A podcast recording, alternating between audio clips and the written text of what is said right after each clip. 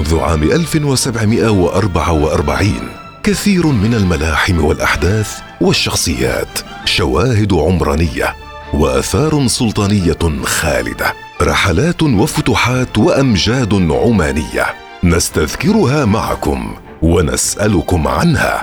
في المسابقة اليومية الدولة البوسعيدية السلام عليكم ورحمة الله وبركاته. أهلا وسهلا بكم مستمعينا الكرام. آه، من هو مؤسس الدولة البوسعيدية؟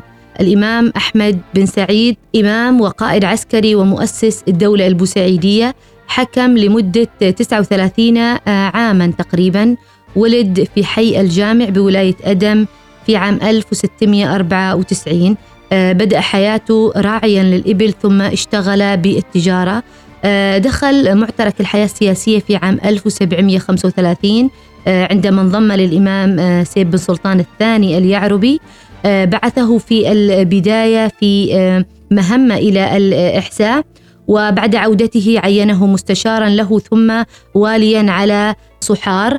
لاقت سيرته قبولا لدى الناس لعدله وحسن إدارته. الإمام أحمد بن سعيد استبسل في قتال آه، الفرس وقاوم الحصار الذي آه، أطبق على آه، صحار لمدة تسعة أشهر. في هذه الأثناء توجه الإمام سلطان بن مرشد لنصرة الإمام أحمد بن سعيد. عندما كان واليا بطبيعة الحال على صحار وأصيب في القتال وتوفي متأثرا بإصابته في عام 1743 في هذه الأثناء كان الإمام سيف بن سلطان الثاني في حصن الحزم. كان يعاني مرضا وعندما بلغه خبر مقتل سلطان بن مرشد حزن حزنا شديدا ثم مات بعد أيام قلائل. بموت الإمام سلطان بن مرشد وسيف بن سلطان برز الوالي أحمد بن سعيد كزعيم وقائد للحركة الوطنية. لأن عمان في هذه الأثناء أصبحت بدون إمام وبدون قائد فلذلك انبرى أحمد بن سعيد للدفاع عن صحار وعن عموم عمان وقام بالدفاع عن قلعة صحار كما ذكرنا.